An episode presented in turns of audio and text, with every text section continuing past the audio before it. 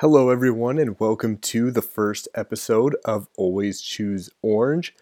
This week, I sat down and I talked to Jonathan Wilson, who's the frontman, lead vocalist of Fian. Fian uh, is a band based out of the Orcas Island, Seattle, Washington area. Um, they their self-titled uh, album came out in 2015 and their most recent album notes from the underground was just released in 2022 both are incredible pieces of music. I highly encourage you to go out to bandcamp spotify apple music go check them out and listen to their stuff. Um, yeah, it was really good sitting down with Jonathan and just um, just chatting about uh, his lyric writing process, the challenges in writing melodies to alternate time signatures, the intersection between social media and art, and a lot more. Uh, just really interesting stuff. Um, Jonathan and I actually have known each other since 2011. So I um, was in a band um, back in 2010 to 20, 2012, 2013 with a couple of my best friends. And um, in March of 2011, we jammed with someone from my elementary school um, and who played drums. And we went to his house and we were jamming with him, and you know, it just sort of fit with the direction we were going at the time. So he joined our band, and at one of our first band practices, he brought us up to his uh, his room where he had all of his speakers and all that stuff. And he, he said, "Hey, I'm actually in. A, I play drums for another band too called. Um, and I want to show you guys uh, one of the songs." So he played uh, one of their songs called Ghost, which is off their self-titled album, and we were just blown away. And you know, we we had a uh, really fun, friendly rivalry uh, with them, and kind of mutually encouraged each other. I think to to write better music, and we went out. Um, I've seen a couple of their live shows. One in uh, July of 2011, which I think was one of their first shows with their first lineup, and saw them again in gosh, I think it was 2017 or 2018 um, in West Seattle um, at a venue called the Skylark. And they put on an incredible show. Jonathan's an awesome guy. We had a really great conversation, and uh, I hope you enjoy it.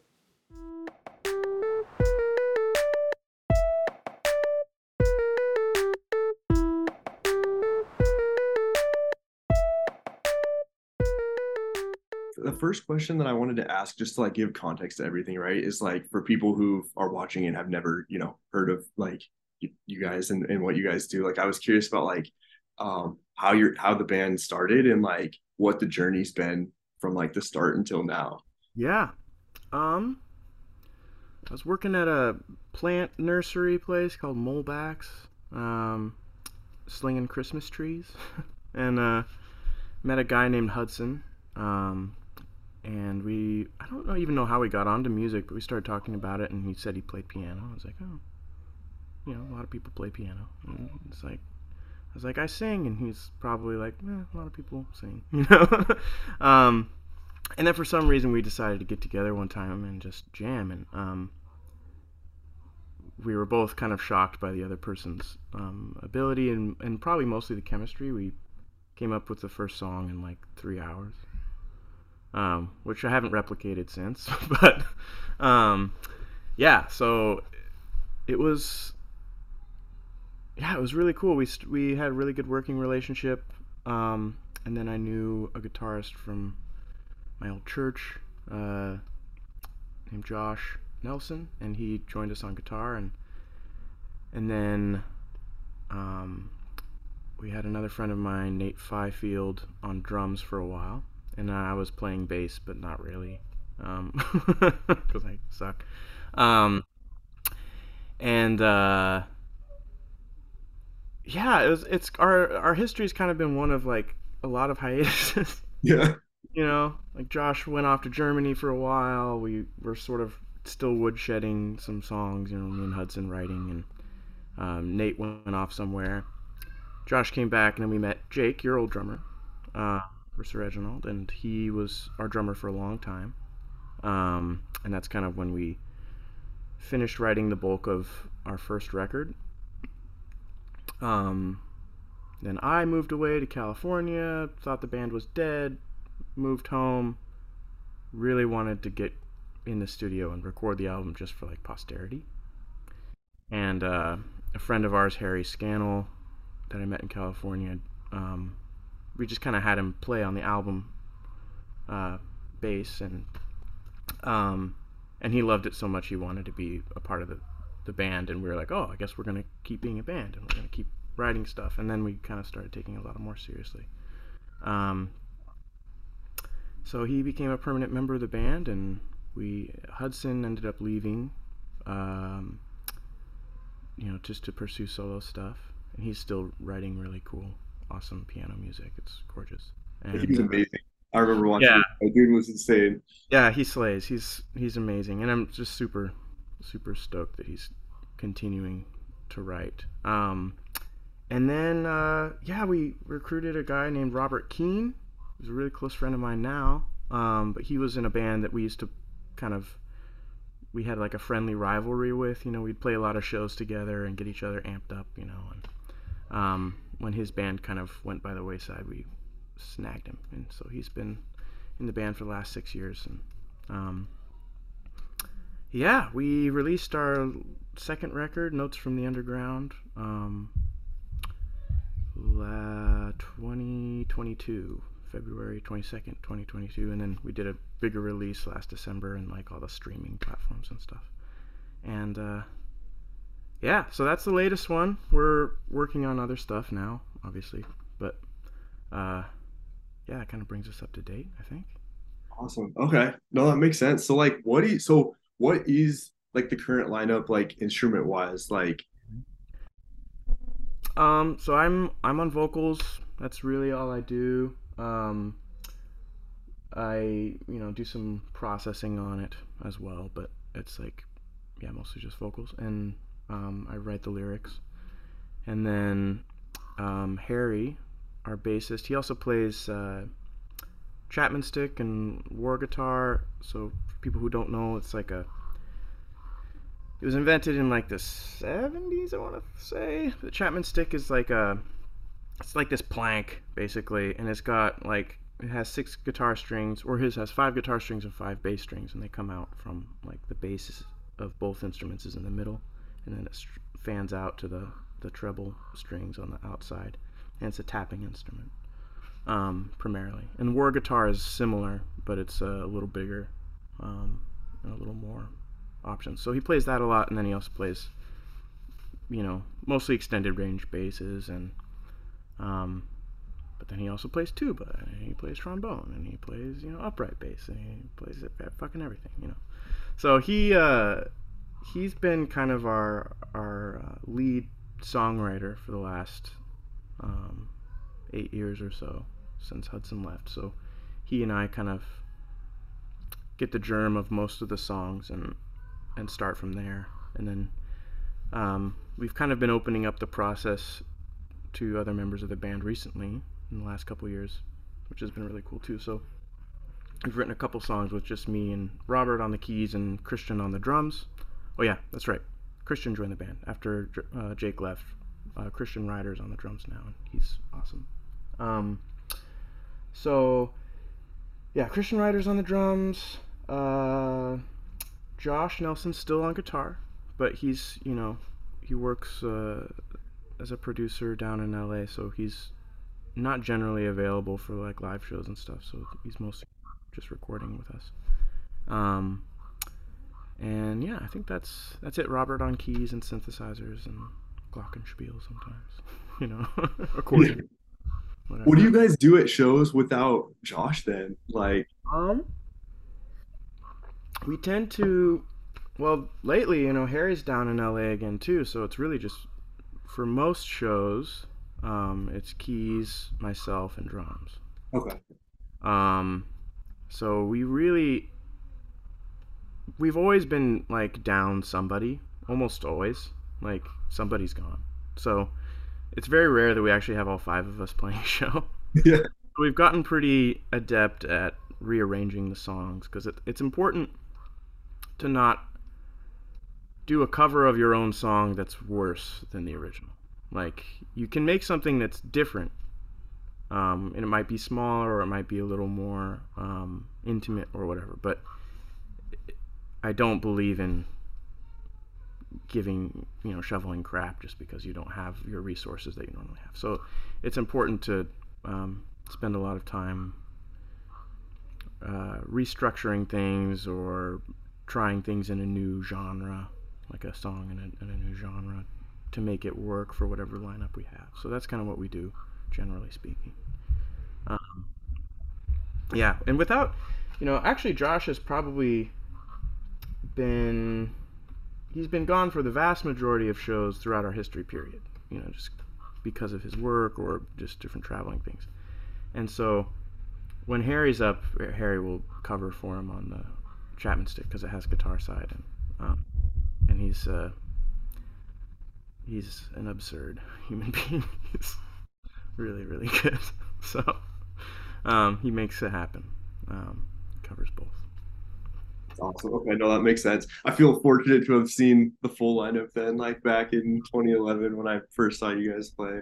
Yeah, that was that was awesome. I remember I remember coming out to that. Um, but like yeah, so that early period of the band when I met you guys, which was like summer 2011 or a little before summer 2011, yeah. late, late spring, like so the first time I'd heard anything, right, we had went over to, to Jake's house and um, jammed with him for the first time, and he kind of joined, and then he was like, "Hey, I'm in this other band. You got to check out our stuff." And he brought us upstairs to his room, and I think he had some crazy setup up there. I can't remember. And then he played the demo for Ghost, mm-hmm. and that was the first time we had heard anything, right? So we were listening to this, we're like, "Dang, this is this is insane." And I don't remember if all the instruments were on it or not, but I remember hearing the keys and then your vocals and stuff, and it was just like we were just we were all kind of like, "Dang, this is this is awesome." Um, but like in that, so in that early period, like how many? Because like, was that the first song that you guys did, or was that kind of in the middle of? That was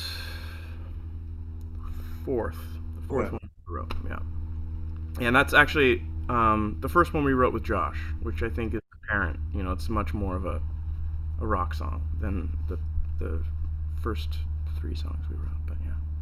You remember what what was the first one that you guys wrote? Like, as a uh, Streetlights is the first one. Okay. Mm-hmm. Yeah, Streetlights. And we wrote Someday, which took fucking forever. and um, uh, Let's Keep Things Slow, and then Ghost. Yeah. Okay. Yeah. Okay. Yeah, because I remember you guys had a full like when we were because we jammed in the same practice room as you guys, obviously yeah. like and stuff. And I remember seeing um like in the corner by the bass amp because like um I, I was playing bass like in original and stuff. And I remember like seeing like the like the lyric the lyric sheet like was on the ground, and I remember like reading through this and just being like, dude, this is like, um, and I think um, Streetlights was on the top, and there was a part um there was a part in there that I wanted to bring up specifically that I absolutely love. So that part at the end, right, when you're changing your voice and you go into that part where you're like, I can't remember how you started, but you say, uh, um, grab my blasphemous throat and strangle me with rage. I need a reason to hate you because you gave me no cage. First of all, yeah. I love that. Um, but second of all, I was curious. It's like it sounds like in some of those songs, like specifically that song, but there's a few other ones too, like where it's almost like you're inhabiting a character. Like, do you feel like in your lyrics, do you like to inhabit characters and sort of work out different philosophies that way, or is it all kind of straight from you, or satire, or a blend of all those things? Or? Yeah, nothing. Nothing is straightforward, Jonathan. Um, I just, I don't know, and maybe that's something I should explore as a writer at some point. But uh, there's a lot of confessional stuff out there. There's a lot of stuff that's, um, yeah, I, I find it. Uh, a lot of stuff that's like directly biographical ends up being pretty pretty biased towards the speaker a lot of the time. Not always. There's some people who are brave enough to really like shovel out their shit you know in front of everybody.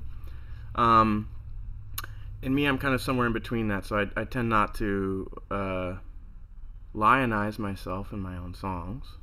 Um, but i also i'll shade my darker side with fiction, I guess I would say. um, so, yeah, there's one song in the new record called "Love's Revolving Door" that's, um, a, you know, about a very toxic, abusive relationship, um, which, you know, um, God help me, is not my life, but I see how it could be. You know, like it's sort of like a nightmare, I guess. you know, a possible um, future or possible past of mine, I guess. And then you know, there's songs about murder and there's songs about all kinds of stuff. So yeah, it's not. Uh, I like. I really love like Nick Cave and the Bad Seeds and um, you know a lot of narrative stuff. I like the Mountain Goats a lot. Um, so yeah, most of our stuff is is not um, certainly not directly autobiographical.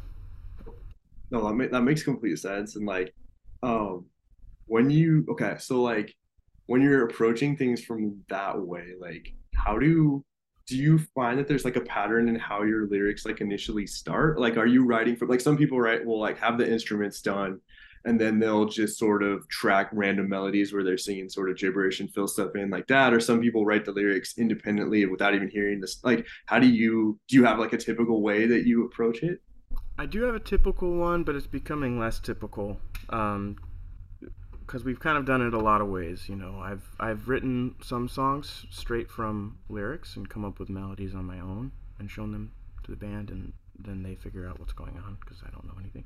Um, but you know, most of the time, like with Hudson and Harry, um, you know, they have like these very um, almost fully formed ideas, or they could be on their own as they are. You know, so a lot of the times I'm um, adapting something to something that's already there, which I find to be uh, there's things about it that are easier and things about it that are harder. You know, so it's um, and so we'll generally I'll get with them and I'll just um, listen to it over and over and over and over again. Um, you know, I with Hudson and Harry, I, I used to just kind of lay down under the piano and for like an hour or two while they just kind of played it over and over again or like oh can you play that part? over and over again and um, i like to try and uh, intuit what the song is saying before i impose something on it. So um, not to say that all you know instrumentation has only one meaning and i found the true meaning or anything like that. But there is a certain sense of like i do feel like this thing is saying something. It's it's a language of its own and it's it's speaking something in this vein. And so um, until i find that i usually don't write anything for it. Um, and so then once i find that I'll either start from scratch or if I've, you know, I'm always writing things and sometimes something will be like, oh, that's perfect. And then I'll adjust that and add to it and trash it and restart, you know. So there's, uh, yeah, and then melodically, um, they kind of come up at the same time, the melody and the lyrics usually. Um, not always, but yeah.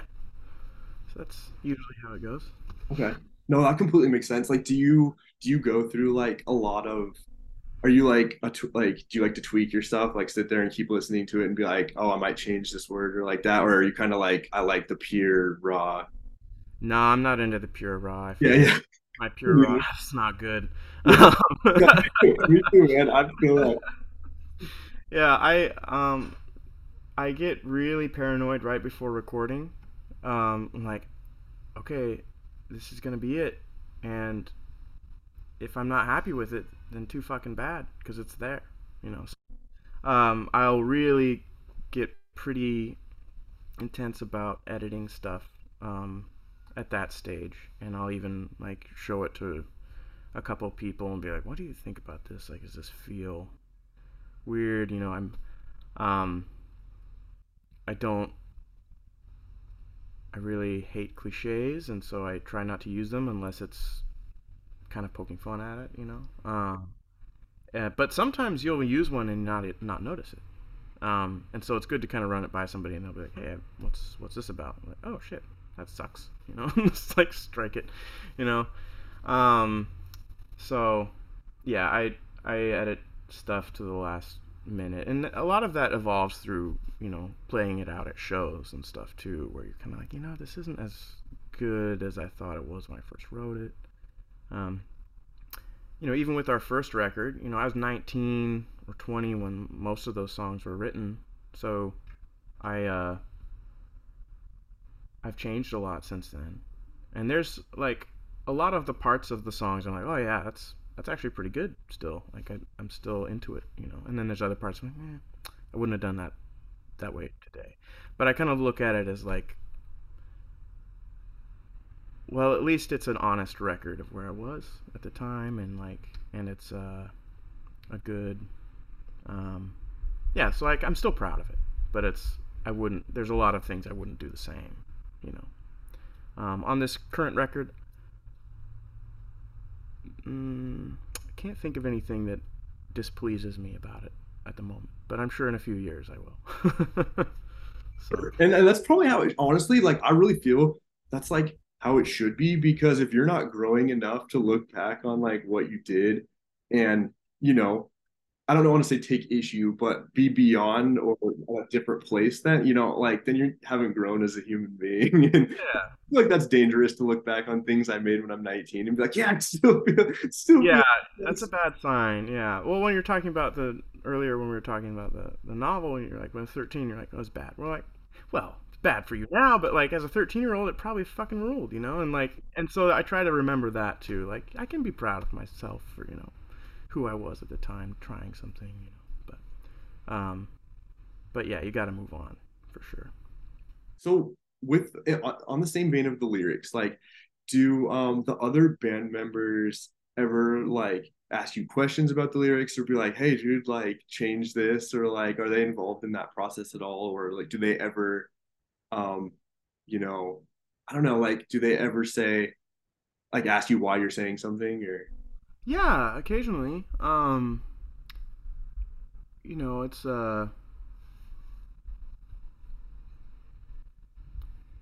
everybody in the band has their own kind of relationship to the written word, I guess. Um, you know, I was a literature student in college, so I, I, you know, really into reading and, um, uh, so for me, when I listen to music, the words are kind of the main thing, really. Like all my favorite stuff is very um, lyrical, heavy, and you know. Um, but then for other people, they're like, ah, it kind of doesn't matter to me. Like, and, and until I like a song, I won't even notice lyrics. Like Harry is, you know, um, he said to me that he's basically that way. Like he really likes the lyrics in our band and stuff, and he he does hone in on them. But um, he's a he was a um, conservatory musician, so he you know that's his entry point into music is from the music first, like the structure and the complexity, or you know just the instrumentation. So, um, yeah, so everybody kind of has their their level of uh, I don't want to say interest, but like how much they'll question it or like you know want to know specifics. But um, yeah, makes sense. Yeah, and I, am curious about that. Yeah, because it's like, um, you know, sometimes it's like I think it's hard, right? Because you're in a band, right, and you're you're like collective, and you all kind of represent a common thing, but you also have all of your individual personalities and stuff, and you know, the frontman and the you know who's who's saying the lyrics and stuff. Like, in a way, it's in a way like you're you're at least the like the lyrical spokesperson for like for the group in a sense and yeah it was an interesting dynamic i think i find it to be a troubling position honestly like i um you know i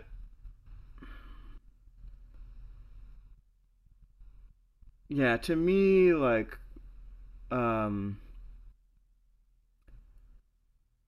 i sometimes I'll find it surprising that I like I I love being on stage. I love performing. Like I have such a great time.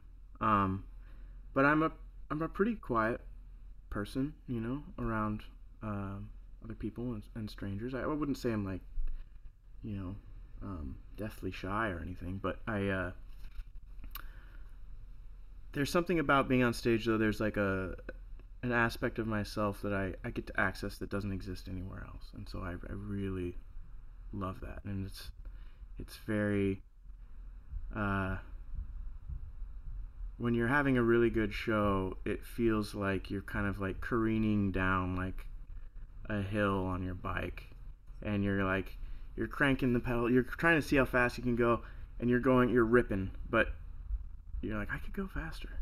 And the, that particular feeling of like i could go faster like i can do a little more and like trying to top yourself is an amazing feeling. And then playing different characters and being very you know um very external you know like pulling things out and you know uh, it's really fun.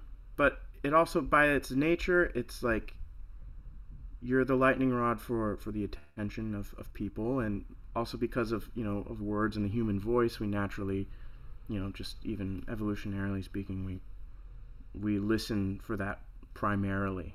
You know, we listen for for voice because we're you know we've evolved to do that. Um, so I get a little frustrated sometimes when I sometimes I feel like the attention is a little too uh, um, too much on on the vocals. You know, like I, I really work on them and and try to be excellent, but I, I'm I'm kind of like, but, but you're seeing what he's doing over here, right? like it's nuts, like, um, and so I I'm that's something that I I I always try to understand. But then like you know usually musicians who uh, who listen to the band they don't want to talk to me. They want to talk to Harry or, or Robert or Christian, and that makes me feel pretty happy because like you know I'm with them when they're workshopping this stuff and and like they always push themselves beyond what they can do and like up level for basically every song. It's like, oh man, they'll write something that's like they can't play it, you know. And I'll do the same thing. Like we'll write something I can't do this, and then you uh, you learn it, and then all of a sudden you're you're better. So I uh, I really like to see that uh, people notice when you know all the all the work that goes into it. But yeah. Awesome. Well, yeah, sticking with like what you like that metaphor you were just saying, right? Of like riding your bike down a hill and like the feeling of being on stage and stuff. Like that's something that always stood out to me of seeing you guys play was like the theatrical element, which I love. Like all of my favorite bands, there's some sort of like I, don't know. I think like the best performances, like you got to feel it. You got to have that sensation of being on stage and enjoying it. And like I always enjoy watching that. Um, do you have like a background in musical theater or anything, or do you just find like that's your natural expression? Or a lot of people ask me that, um, which is fair. You know, uh, it's um, yeah, especially with like a lot of the character-driven narrative and stuff. I I try to embody that on stage, and um, I don't have a musical theater background. I did play in a musical one time because I thought it would benefit my stage presence, and it did. Uh, but um, yeah, at the risk of uh, mm, vilifying myself to the people that watch this, I, I really don't like musical theater. like I I there's a few musicals that I like I really love and grew up listening to. Like I love Fiddler on the Roof and um you know, there's some Sondheim stuff that I think is really cool. But the thing about musical theater is the play aspect, you know, the story aspect never makes any goddamn sense. It's like totally. It's all so compressed and so like uh, there's all this contrivance to try and like lead into the next song or make or tell the story with the song. It's always like kind of a yeah. So uh, it it just kind of irks me most of the time. um, but there's some really great music that comes from them. Um, but I, yeah, I, I guess I usually find that both sides suffer. Like the plot suffers, and then like the lyrics usually suffer because they're kind of pigeonholed into making something happen. You know. Uh, and there's exceptions to that, but yeah, yeah, I. Uh, but it is fair to to wonder if if I was in musical theater yeah, I meant it in a positive way. Obviously, I actually happen to feel the same way about musical theater for the most part. Like, I've not really found. I think Hamilton, I would say, was the closest to like a musical that I like resonated with and thought was like you know high level and met my taste or I guess whatever. Like, but yeah, I've had trouble with like I like a lot of people hyped um Les Miserables. Um, I don't know how to pronounce that. I think I might have slaughtered it, but um, and I watched the first like ten minutes and I fell asleep. Yeah, yeah, and it's an amazing book. Right. Like, um, and there are some good songs in it. It's it almost even more of like an opera because there's like no actual dialogue. Um, uh, yeah. So yeah, I recognize the um, the level of skill that goes into it, and you know, it's uh, any theater production is cool from a community standpoint, whether that's actual community theater or professional theater. Like anything that requires that many moving parts and that many people all saying, "Yeah, we're doing this." Like that's you know, there's a lot to be said for that. But yeah, not in, not super into musical theater, but uh, yeah. um, that makes sense. I know. I but yeah, I, I I'm I get more theatrical every year with my performances, so you know I don't know what to do with that. yeah, just keep going, keep going. I mean, like, cause yeah, like the difference, like from because I saw you guys in 2011 and then again at the beginning of 2017, right? So six six years, and yeah, I was like watching I mean, it was already kind of like that in 2011, but yeah, it was like this this and you were playing with a smaller lineup, I think, when I saw you guys at, at the Skylark in Seattle in early 2017. Um, but yeah, like I, I loved like I think and you had played a lot of the new material there. I remember I remember seeing Love's Revolving Door, and when you went into like the sort of monologue part, like I yeah, yeah. just sitting there, we're like, whoa, like this is this is awesome. Like yeah. cool. Thanks, man. Yeah, yeah, it's, it's more like that. yeah. Um, yeah, that song we actually it evolved from it because that used to be a spoken word part. In fact, a lot of our stuff will have spoken word at one point or another, and sometimes it makes it to the final recording. But a lot of the times, you know, in that final editing process, I'm like, is this spoken word because I just can't come up with anything, or is it because it should be that? And I always have to like try and honestly analyze that question. And in that song, I was like, I think there's something musical we could do here that would be really cool. And so we kind of went into this like review of show tunes, you know, which is another like contradiction to what I was talking about with musical theater. But it's like, uh, you know, from like vaudeville on, you know, of like different styles of uh, of show tune kind of stuff all in like a two minute section. But yeah, that's uh that one's easy to um, emote, I guess, because it's it's very directly narrative. Yeah. Well, that makes sense. Um, were you guys so like I was listening to parts of the new album and like well, I listened to the whole new album a couple times, but there were certain parts where like are you guys going all over the place with time signatures? Like there was some stuff I was trying to count out and I was just like, I have no clue how to count this out. Like I'm really interested in that, right? Cause like I um I've like made hip hop music over the years. And one of the things that I wanted to sort of crack the code on was like, why are these people not rapping in alternate time signatures? Like how cool, like there's such a whole space that I feel like people are just not doing. And then I realized very quickly why, because it's really hard yeah. um, but I was curious as to like number one, like what um are some of examples in your guys' music of sort of alternate uh, alternate, I guess, time signatures like non four four, and then like do you find it difficult at times to match like your melodies with those like rhythms and stuff? Yeah, it's hard. It's like it's really difficult. Um, and these days, most of our songs have at least one or two sections of, of odd time. Um, so uh, the first song has, uh, I think, let's say 10 8 and 13 8 throughout a lot of it, and I think it might go into 6 8 2 at one point. Um, second song, there's some like there's some 13 in there and some um, I can't recall. You know, Harry and Christian and well Robert too. Actually, they all know more than I do about this.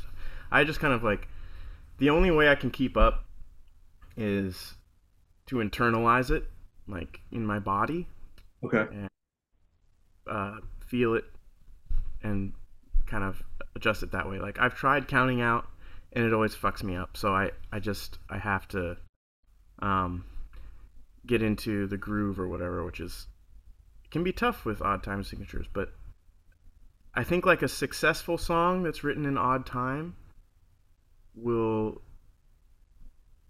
not sound unnatural. Right. Like you won't notice. Yeah, exactly. Like I'll like there was so I didn't I don't have no background in musical theory and like even being in like the band when I was like 19 and stuff like I just played by feel. Like I just or I'd watch them like put their fingers on the fretboard the guitarist and I'm like oh you're hitting this fret like I'm I'm gonna hit that note on my bass.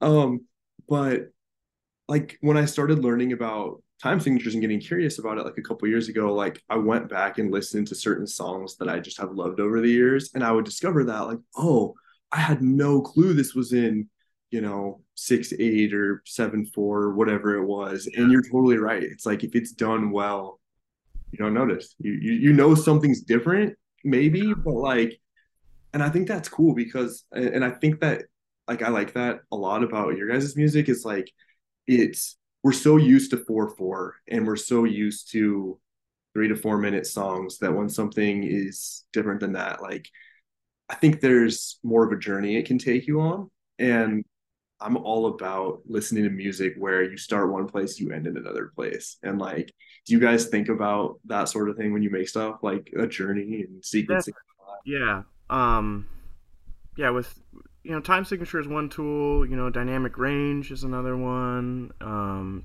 key changes and like all of these things are just our ways of yeah taking you from one place to another in a dynamic way. We're we generally write linear songs, so most songs are, are cyclical. You know, the verse, chorus, verse, chorus.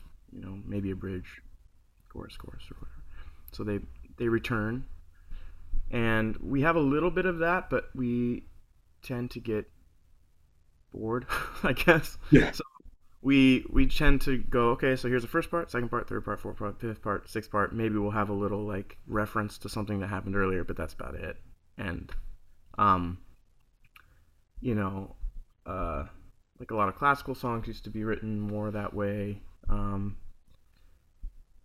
so that's yeah, that's kind of what we tend to do. And time signatures basically one way of of um, moving the song to a to a new section. Um, and also, I guess like from a lyrical standpoint, when it comes to choruses, I don't do a lot of choruses because I I'll always be like, is this good enough to repeat? Like, is there a point to repeating what I said, or is this just like more space I could use to keep exploring this idea? you know, so I I tend to write something new, even if it is like a repeat of the music or a repeat of the melody, I'll, I'll tend to write new lyrics for it most of the time. Um, but uh, yeah, time signatures are really are. It's really fun. It's fun to kind of like, especially like at a show, you know, when somebody else is playing something like, uh, you know, you're like at like a djent show or something like Tesseract or Animals as leaders, and you're just kind of like boom, boom, boom, boom, boom. You know, you just like you eventually kind of get it in your body. Like it's really satisfying to feel that like it's sort of like a something you feel almost in the pit of your stomach, like this drop. You're like, oh, something is wrong, but it's like it's great. Like I don't know, I love it. Um, as far as hip hop goes, I've never tried to count it out, but I I feel like To Pimp a Butterfly has a lot of weird times stuff. Yeah, um, his um Man, yeah, Kendrick is nuts, dude. Like his delivery, like, yeah. I, I like watched some video where like these like jazz heads were like breaking down like the way that his flow hits like on the beats. It was way over my head, but it was really fascinating to hear them break down like how he's delivering his phrases and like how they're hitting with the drums and like yeah man that stuff he, he's awesome man yeah he's he's next level and like when i was first doing writing stuff to weird time like i would actually have to be like oh, this is so this is in 15. That means I need to write lines in five. Hmm.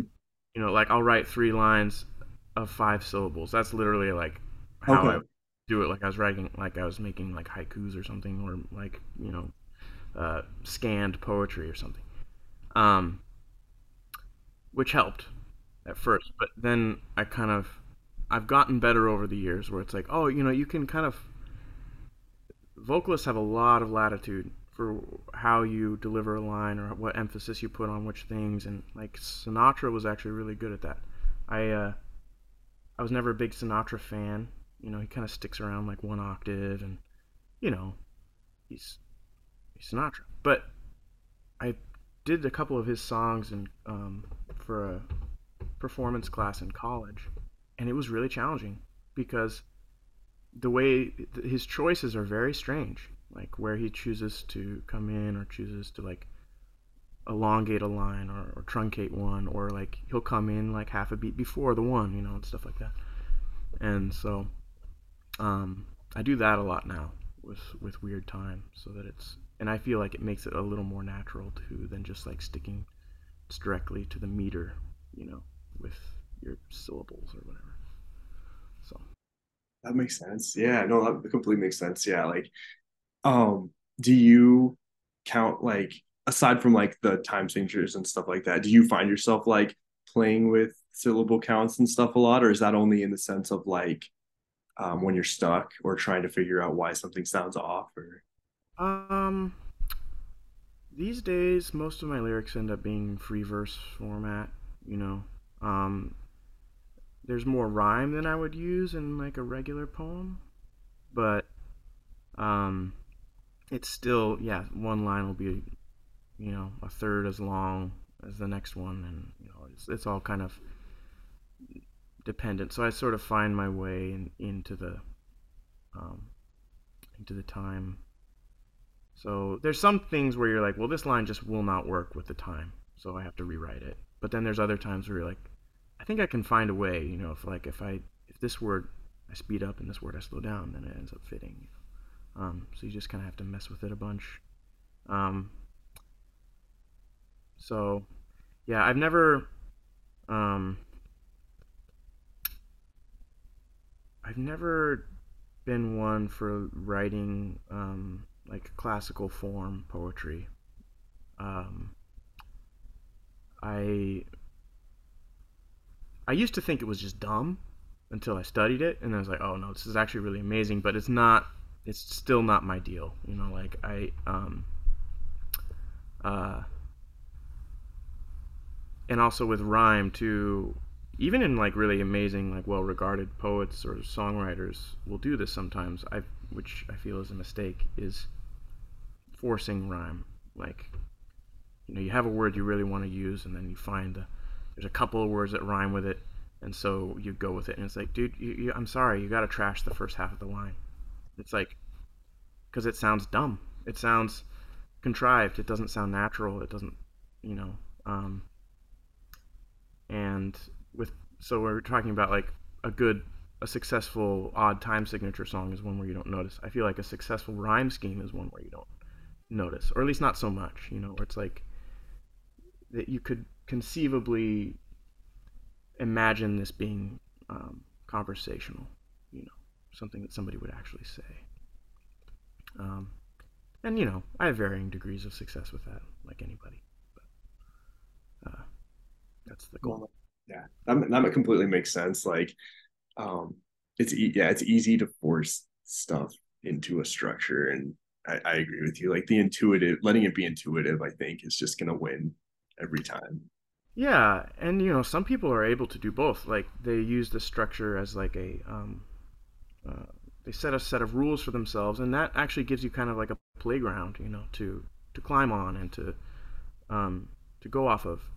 You know, if you have no set of rules for yourself at all, and you're just sort of like an empty space with no, you know, it, it can tend to be a little disjointed and um, sometimes not that great. You know, like I'm actually a big fan of of, of structure, um, but I tend to um, I tend to bend or break the rules a lot, and same with bandmates too. They're like, "Oh, this part's in 15, except for this measure." You know, it's like, um, because it just sounds cooler. Or something's yeah. So, um, yeah, I don't I don't really know where I'm going with that. Except... Yeah, no, it makes sense. What um, what are some? Uh, it's just like a two part question. Like, what are some of your influences? And then the second part of that question is, do you find yourself as you listen to music, I guess in general, and you're like listening to a vocalist that you really like, are you usually more like you know pulled in by the melodies that they're doing or are you more of a like if you had to pick right or more i know it's probably both but like or more of a like a lyrics are you more impressed by like wow these lyrics um that you wrote incredible or are is it melodies or i mean or kind of a fusion? Um lyrics for sure. Yeah i um yeah like i said uh nick cave is a huge um influence on me. Our stuff doesn't sound anything like his, but like I take this like the spirit of what he's doing and, and I I go for that. You know, I'm not saying I'm, I'm there, but um, there's another band that I've loved for a long time called mewithoutYou. Oh, dude, that's my favorite band. yeah, dude, me too. Well, so good. Top five. Yeah, they're amazing, and Aaron Aaron's lyrics are absolutely incredible. Um, and when I first heard that band, I fucking hated it the way he sounded. I did not like his voice and then but the more I heard about his lyrics, I was just so intrigued, and eventually I fell in love with the way he sings it too. Um, so, yeah, I'm very, uh, very lyrically focused. That said, you know, it's a different skill set. You know, like, um, you know, probably my favorite vocalist of all time would be Jeff Buckley. He's incredible. Um, and I just uh, yeah I um I think Matt Bellamy from Muse is an amazing singer and especially given that he's playing guitar at the same time I've cooled my enthusiasm for them over the years with some of their later records um, but he's still an amazing vocalist to this day I mean, he's, he's incredible um, but yeah, it would. It, lyrics are definitely first for me. Like I also really love. Um, I think I mentioned this. I love the Mountain Goats a lot. They're folk mostly, um, kind of indie rock, and um, uh, yeah, John Darnielle is just a really, really amazing um, storyteller, and but yeah, our stuff is absolutely nothing like his stuff, but I I'm still thinking, you know, like I have these people over my shoulder when I'm writing, you know. Um, somebody I've been getting into recently, um, the the microphone slash Mount Eerie. I don't know if you know. No. Um, he's a really incredible writer, and he doesn't he doesn't truck with rhyme at all. Like, well, sometimes he does, but like it doesn't matter. Like he'll do stuff that doesn't rhyme. Like he'll do a whole song that doesn't rhyme. He'll just kind of um, and his songs will be like 20 minutes long sometimes. Even one 45 minutes long, and they're um he has a very like brutally uh, realistic writing style. It's like like his philosophy is like try and strip metaphor out as much as you can. Which is like, oh, I don't know about that, but can't argue with the uh, with the results. Like they're they're really good um, lyrics, and so yeah, that always kind of comes where I head. But um, a lot of the band members really love King Crimson. You know, that's definitely a big influence. Um, we all love Radiohead. You know, um, you know, a lot of the art rock bands. You know, you know, like Pink Floyd and Harry's a kind of a big metal head, so he's always showing us, you know, some Norwegian black metal or something, or like, you know, or he really loves Dream Theater or whatever. And then Robert's like a big Sondheim fan, um, you know, kind of really into classical stuff, and he's into everything, you know, loves the Beatles and stuff. Um, Christian, he's a big uh, fan of Queens of the Stone Age and um, but he's also like he played in jazz band in college, so he really loves jazz stuff. And so our influences are very, uh, very diverse, and everybody brings their own taste to the table. But fortunately, there's no one in the band where we're like, yeah, that guy's music is that's not good. Yeah. Don't give him the aux cord. You know, like that doesn't yeah. exist in the band, which is nice. like even if we all have um, different uh, areas that we hang out in, mostly when we listen, everybody's got. Um, that's that's always good because it's like it's it is like you know it's like making a soup and you got to you throw in all these different genres and these different perspectives and one person at changes the whole it changes the whole flavor like i remember when we you know when i when i was playing it's like um all of us had very distinct music styles and there was some overlap but yeah every time we added a new member or someone left like the whole the whole sound went a different way yeah. and like yeah and you got to be open to that or at least in this style of band you know there are some people who are like there are band leader bands you know where yeah. people like they have the vision and that is a way of going about it um and i wouldn't disparage it you know like there's there's frank zappa you know there's um captain beefheart or whatever you know these people that are like kind of nazis about their vision and that it's going to be this and you play this and you play these notes and um and sometimes that can come up with some really amazing stuff but i uh, i i tend to like to um, release control, which is good because I can't play instruments. it would be a yeah, it would be a pretty sad show if it was uh, me at the helm completely. You know, like um, and everybody else is pretty much of the same opinion. Where like the the collaborative effort is kind of what's really fun, and the challenge for that is finding personnel that you can actually trust um, and we've been really fortunate, even in past members. You know, everybody has been somebody that is very musically trustworthy and a good person as well. Like we we haven't really had any nasty band drama ever, uh, which I feel fortunate because um, most people have had that. You know, but at the same time, logistically speaking, you know, like if we wanted to play more shows or whatever, it would be like, well, we should probably get a new bassist. So your bassist lives in California. Or you should get a new guitarist because your guitarist. And I'm like, yeah, I don't want anybody else. like I want these people. so right, yeah. make it work, you know. Um, and you know, we'll see if that ever changes, but I, I tend to doubt it. It's like the band is kind of. Um, I'm not saying that lineup will never change at all, but it's never going to be. Um, yeah, like oh, this guitarist has a big following or something. We should try and get them in our band or something. Right. Like, you know, it's like, um, there's amazing guitarists. Actually, uh, I jammed with Mac one time with Jake. Oh, really? Well, we needed like Josh was going to be gone for a long time, and he's amazing. He's an amazing player. Um, but for whatever reason, it, we just didn't click, and it was like no fault of anybody's, you know. But it was like, okay, that's that's something you have to consider too. It's like it's not skill necessarily or enthusiasm or personality like all of those things matter but they're not everything. You know, sometimes it's just like, ah, oh, you know, I just don't. For whatever reason, we miss each other when we're we're playing, and I, I couldn't say why.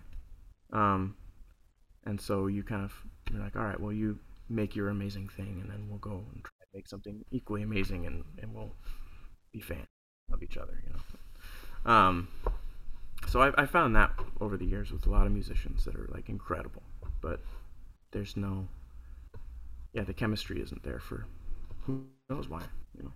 But yeah. Well, that, that makes sense. Like, yeah, like we experienced that too. Like when we were like trying to find a vocalist, like it was just that it was like all, all these people are incredible singers and all this stuff, but it's just not, it's not, it's just that thing. It's like that feeling when you're like, you know, in in a relationship or something, you're like, no, not this, not this person. Like it's yeah. just for whatever reason, awesome person just doesn't, doesn't yeah did you guys have trouble finding members at any point? Like when you had the departures, like did you like audition different people or was it usually like no, we have this person like in mind that we already know? Yeah, no, it was um it was it, there were some tough things, you know, when Hudson left, um the piano our original pianist it was like, Jesus, how are we going to replace him cuz he's really good. Um uh and I think we jammed with Robert actually, and I don't know that we were necessarily making it anything more than a jam, but at the time it was like. So this is another interesting part of that thing that we were just saying that like at the time there wasn't much chemistry there. I don't know why. Um, now it's like we have like a very strong musical connection. In fact, he and I play stuff together all the time and we write together and all this stuff. But at the time we didn't, and uh, and so really nothing came of that until like maybe two years later. Um, and he came and joined the band, and it was just a completely different experience. Um, and then when Jake left the band, you know, we tried to find some drummers, and um, that was tricky. You know, I remember one came. Um, she was super cool, really into the music, and like, okay, well, let's play this. You know, we're gonna play this song. It's called "The Stranger," and um, it was in thirteen, and she had never, never played anything like that, and uh, man, it was a bummer. It really took the wind out of her sails, which was too bad. It was like that night. It was like the last I ever heard from her. Like it was, it was a bummer because we were like, well, you know, it's like nobody has to get it right away. Like what we really need is like enthusiasm, like and like somebody that wants to to get um, the stuff down, and you know we can take whatever time. Um, and then there was another guy who was a really great jazz player. Um, he played a couple shows with us. We we paid him because we had these shows coming up and nobody to play them. So, um, and he wanted to join, but he just he couldn't because he was he was really trying to push like the working musician lifestyle. Uh, so he was like trying to work only for money, like period, because he was trying not to have any other jobs, and you know we couldn't pay him forever, you know. So, um, and then uh, we were playing a show with no drummer. so we played basically. I think the only thing we haven't done is play without a vocalist. Yeah. Uh, but um, yeah, we had no drummer. We just had like I had a little drum machine that I used for like a couple songs that I could route a sequence to, but most of them like they changed too much for me to be able to do that. Um, and it was a fun show, but you know it was also kind of like not the best. Uh, and the band we were playing with, we played with them a number of times, and they're like, "Hey, you know, like you guys, so you guys are like playing with no drummer now?" I'm like, not by choice, you know. uh, oh well, my roommate plays drums and he's looking for a band, and, and so that's how we met Christian, and he's just rad, you know. Another jazz drummer. All of our drummers seem to be jazz drummers. Um, and uh, yeah, so he's been with the band since 2017. So he's great, really good player, really cool person. But uh, yeah, it's it's sometimes it's a um it's tough to find people. You know, when we when I moved to Orcas Island, I wasn't sure if the band was to keep going or not. You know, um, I was a little bummed. Well, I should find some people to play music with because I'm going crazy. You know, and I you know tried a couple people and was like, ah, this, I hate this. like I just I want my band back. Um, so we started doing the file sharing thing and got back into it, you know, by hook or by crook. So, yeah. So I have a few more questions here. So I want to hear about the the t- Tiny Desk edition, like that that whole thing, man. I watched the whole thing. Super awesome. Um, yeah. What like? Tell me about like spark of that idea, like how that happened, and the, the amount of work that you had to put in. Yeah, yeah, it was. Um, I kind of describe it as like a six month manic episode, basically. like I was like, oh, this would be a good idea. Yeah, this is still a good idea, right? And then like I'm just killing myself, um, trying to make it happen. Actually, it was more like nine months. Um, so yeah, I was I, you know, I liked tiny desk stuff, and I thought, oh, that'd be fun to do. But it's like it'd be really fun to kind of, um, to kind of completely fuck with the concept, you know, of the tiny desk, you know. So it's like, well, what if everybody's on the desk somehow, you know? And then I kind of came up with this goofy drawing, you know, of like a post coming out of like a school desk, and then all these crazy things going on, and drew that on like a napkin or whatever. Um, and uh, I'm a carpenter, so I uh, found a bunch of stuff from work that wasn't being used, you know, and um, originally, I don't know what the fuck I was thinking, but originally I was just gonna, I was gonna pour concrete and do like a post because I wanted it to be seem like kind of like it was coming out of nowhere at the time. And it was like in the middle of January, pouring, just pissing rain.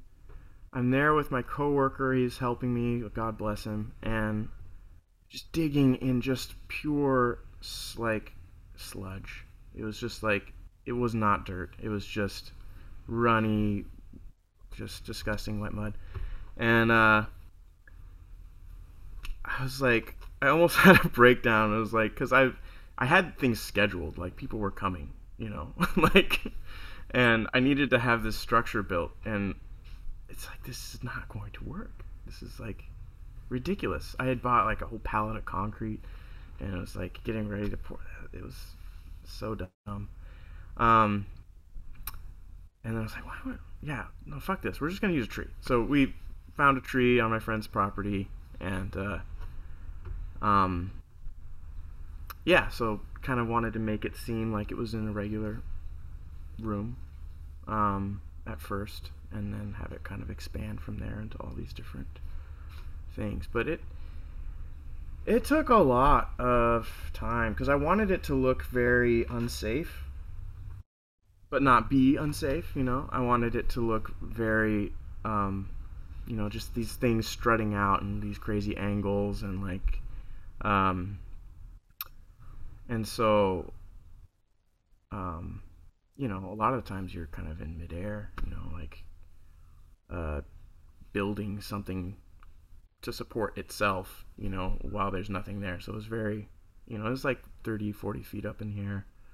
Um, you know there's these like stairs that kind of go to nowhere um and those were like the stair jacks were made out of this like probably 150 pound 200 pound beam that i was like it was really dumb my, wife would be pretty mad about it but i was like all alone you know like trying to carry it up this ladder on my shoulder like just dying and it's like I'm like 51% up the ladder, and I'm like, I can't hold it.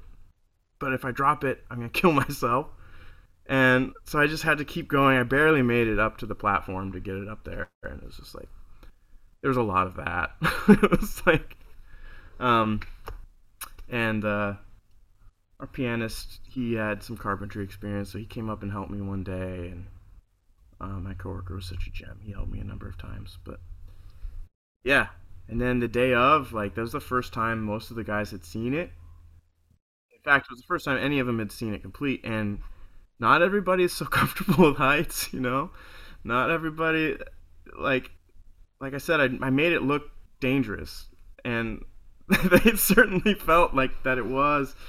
Um, but, you know, we had everybody harnessed in. And uh, there's a guy on the island who's like a rock climber who kind of helped with all the rigging and like um, you know harnessing everybody in, and uh, you know we uh, use like plumber's tape to kind of clamp down the whole drum set on the top and the keyboard stand, and um, then there's a lot of the moving parts that I go around through the whole thing, you know like um, so we had to kind of at least make gestures towards safety for some of those like little you know and sometimes like we do a take we did six takes um and there was a couple of times where like I'd miss a harness. And I was like, fuck, gotta keep going. You know, so it was it I should have practiced a lot more. But there's a lot of moving parts. People coming from you know, LA, people coming from Seattle, all staying with us on the island for like that weekend and um yeah, you know, getting all the sound rigging up and then um my uh my friend Forrest who was the director on it, he had a drone, but we couldn't use the drone because it was too loud. Oh, yeah. Sound had to be live, you know. Um so we did six takes, but the, what you see is just one continuous take, and what you hear is one continuous take. Um, so we just picked the best one. But uh, yeah, so he had this drone. So we took the wings off of the drone, so we just have the gimbal, and then we hung it from like this, like basically, I made this like long pole. It's like a fishing pole, and then like a little swing for this. For um, Robert's friend Cody was the the guy manning that, and so we hoisted him up in a tree with a crank so that he could kind of do this boom thing and track. Um, so that was this whole goofy thing in and of itself. He's up probably 25 feet in the air, just hanging from a rope, you know. Um, yeah, it was a blast, man. Um, it was not. We did get some traction from it, like NPR, you know, they were like, ah, it's probably the craziest one we've ever seen, and so that was gratifying. But uh, yeah, it didn't like take off or anything. Yeah, and we picked we picked that song for the the Tiny Desk because it's uh, a lot of it's sort of about like obsession with um, being seen or being uh, admired or all of these kind of kind of gross um, emotions and stuff. It's the kind of loosely based on the Underground Man, um, Notes Ground Dostoevsky. So, um, I liked the the irony of kind of putting a song that's so uh, um, self-critical and hooking it up to like a social media engine, like a music contest. Um, so yeah, it was it was a really fun fun project, and a lot of people helped out a lot. I mean, film any filming anything. I don't know how people do it. It just uh, you need it's just scheduling people. When I hear about something that took like there's like a crew of like hundreds of people, how did you do that? like, um, yeah. So it was a a big undertaking, but it was really really fun. And you guys were doing like was the audio from the live takes of you guys playing out there? Yeah. Yeah. yeah that's awesome. Because I feel like a lot of people would have just like overdubbed it. I love the like, no, gotta do it. Yeah. It was like definitely a strong suggestion in the rules of the Tiny Desk. Um, they said you didn't absolutely have to, but I was like, nah, you gotta. Like, for one, it's sort of like a professional pride thing. like we're musicians, we should be able to do this. Another part of it was just like, um, yeah, just sort of honesty of like, well, this is how good we actually are. You know, you know, so the mistakes are the mistakes because we're human. The things that are cool are the things that are cool. Um, and let's just show an accurate picture of that. And also, we had the benefit of like the platform ended up making the drums sound really cool in the which was surprising. We thought the drums were going to be kind of a shit show, but um yeah, the platform itself ended up like reverberating uh with the kick in a really cool way and like the way that the drums sounded in the trees ended up not being too boomy or too dispersed. It was kind of lucky. So how did you guys hear each other? Did you have in ears? I can't remember. I didn't pay attention to that. Um, I had in ears. A lot of people had headphones on. Yeah, so okay.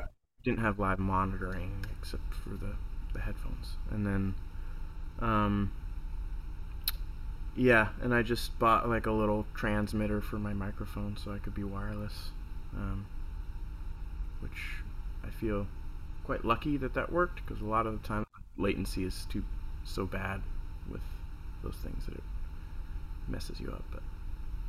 But um, yeah.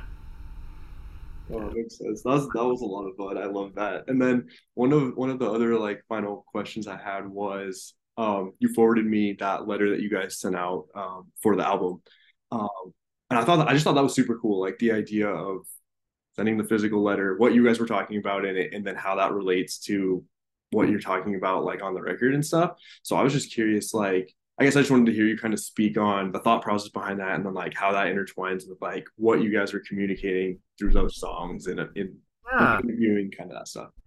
Well, um, you know, I, I don't want to sound like some um, soapbox grandpa or something, but I'm I'm very troubled by the the digitalization of the human experience. Um, just uh, my own self as a test subject, I feel like I've lost a lot engaging in like social media at all. So now I, I basically don't. Um, I've got a Facebook for buy, sell, trade, and finding houses to rent. uh, and that's about it. And then, um, you know, the band's Instagram will post like a show poster so people know that we have a show. But, um,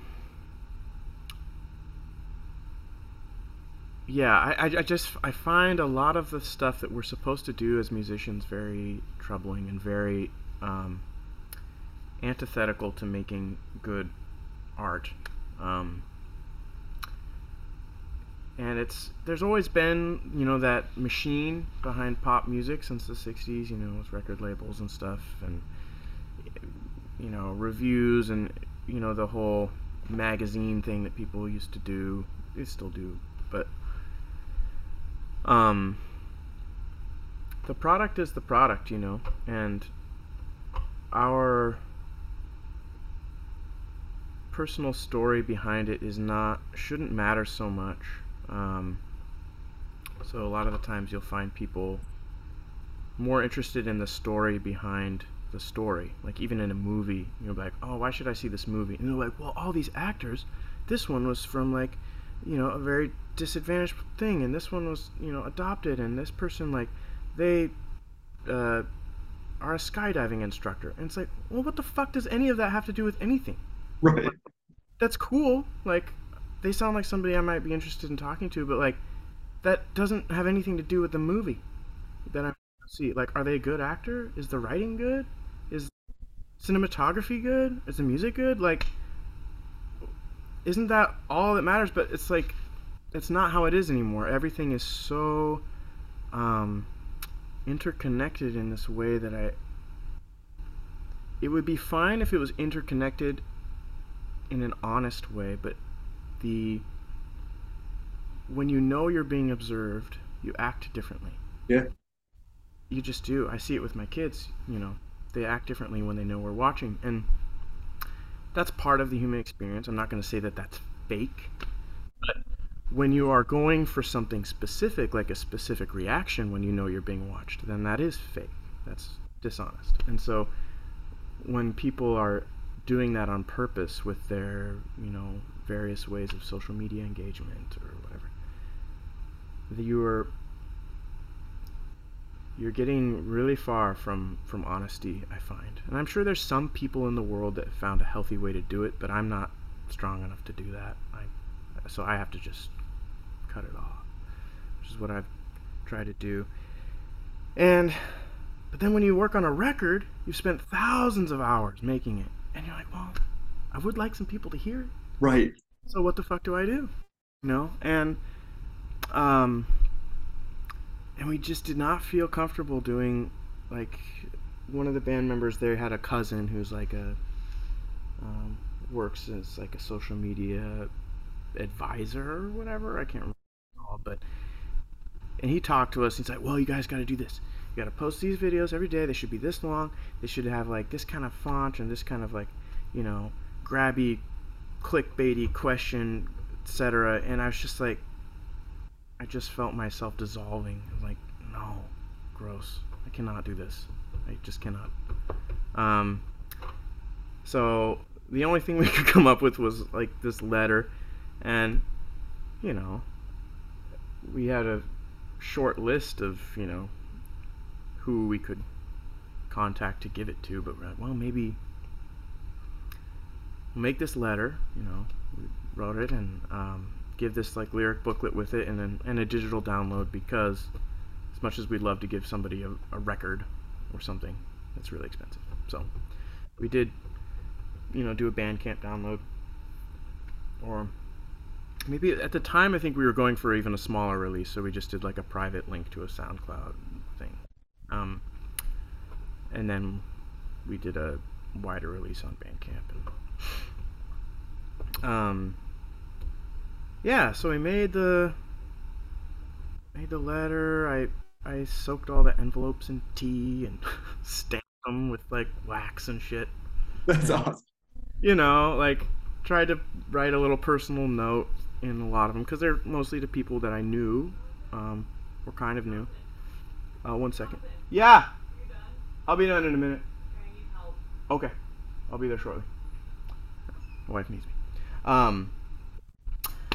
So yeah. Uh, and it was like, well, maybe try a thing where if people like it, they send it to a couple people, and do it that way. And you know, not much came of it, which I kind of expected, but it was a way forward that I I felt I could um, be okay with, you know, um, and uh, you know, since then we did release the album on like Spotify and Apple Music for people, um, but um, yeah, I don't know. I don't. I don't know a good way of getting things out in the the wash of um, just like this infinite sea of content. Um, and you know, I know people are still engaging with things on a deep level. You know, they'll find something they love and it will change them in some way or be a companion to them through something. Um, so that's still happening. Um, it's just, uh, it's certainly not the same as it was when I was a kid. Um, and I, you know, I like having something physical. I like having something personal. I like having something that's not um, one song on a thousand song playlist. You know, um, that some robot made. You know, uh, so yeah, it was. Um, yeah, I don't know how anybody makes it or whatever, but ultimately, who gives a flying fuck? It's like it's the important thing at the end of the day when you've made something, whether it's you're writing a novel or somebody making a painting or whatever. Do you like it? Is it worth it in and of itself? Like, is the object or the creation or the process like, is that all fulfilling to you? And are, can you stand behind it? Um, and if the answer is yes, then say, okay, keep doing that. There's really nothing else because you can't control the zeitgeist, you know, what other people like. You can't control how people, you know, acquire something or what they do with it, you know. In fact, the final step in any creative process is the audience's and you have as a creator you have no control over what they do with it they could misinterpret it they could um, you know it could be the best thing ever to them. It could, they could think it sucks, but it doesn't matter. Like as a creator, you really only have control over your own opinion about it, and so that's kind of what we do. And that's you know, like the the video too. Is like, man, like if you want to look at like payoff. Uh, there is no quantifiable thing that you could point to that would say that this was worth doing. But qualitatively, like as far as like what we experienced, it was well worth it, and I would do it again. You know, um, so yeah, that's uh, I think um, yeah, it's it's weird because you don't, you're not writing things for nobody. You are writing them, but you also it's very important to not give a shit about whether that anybody else likes it or not. Like it's weird. It's a weird thing, but I think it's really important to uh, to be true to your own um, inclinations and tastes and um, yeah.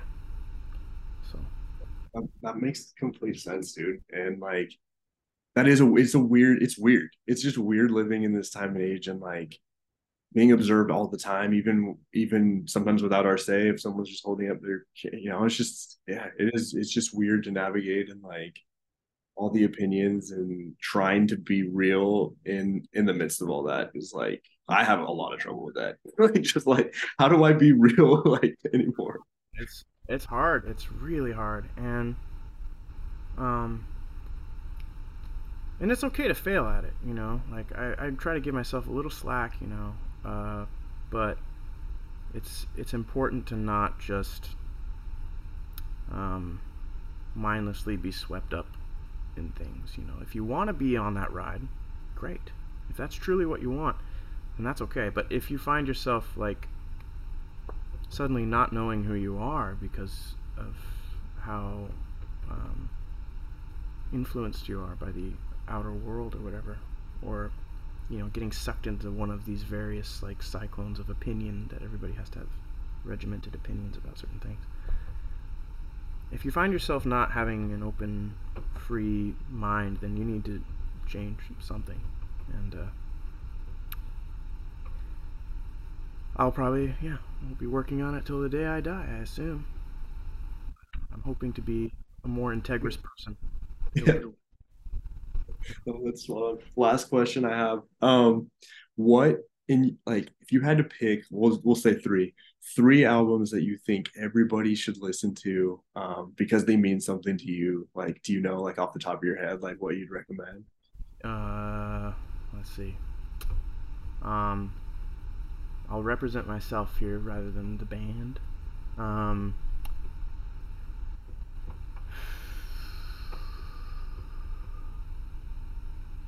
Brother Sister by mewithoutYou. Skeleton Tree by Nick Cave and the Bad Seeds. Hmm. Probably.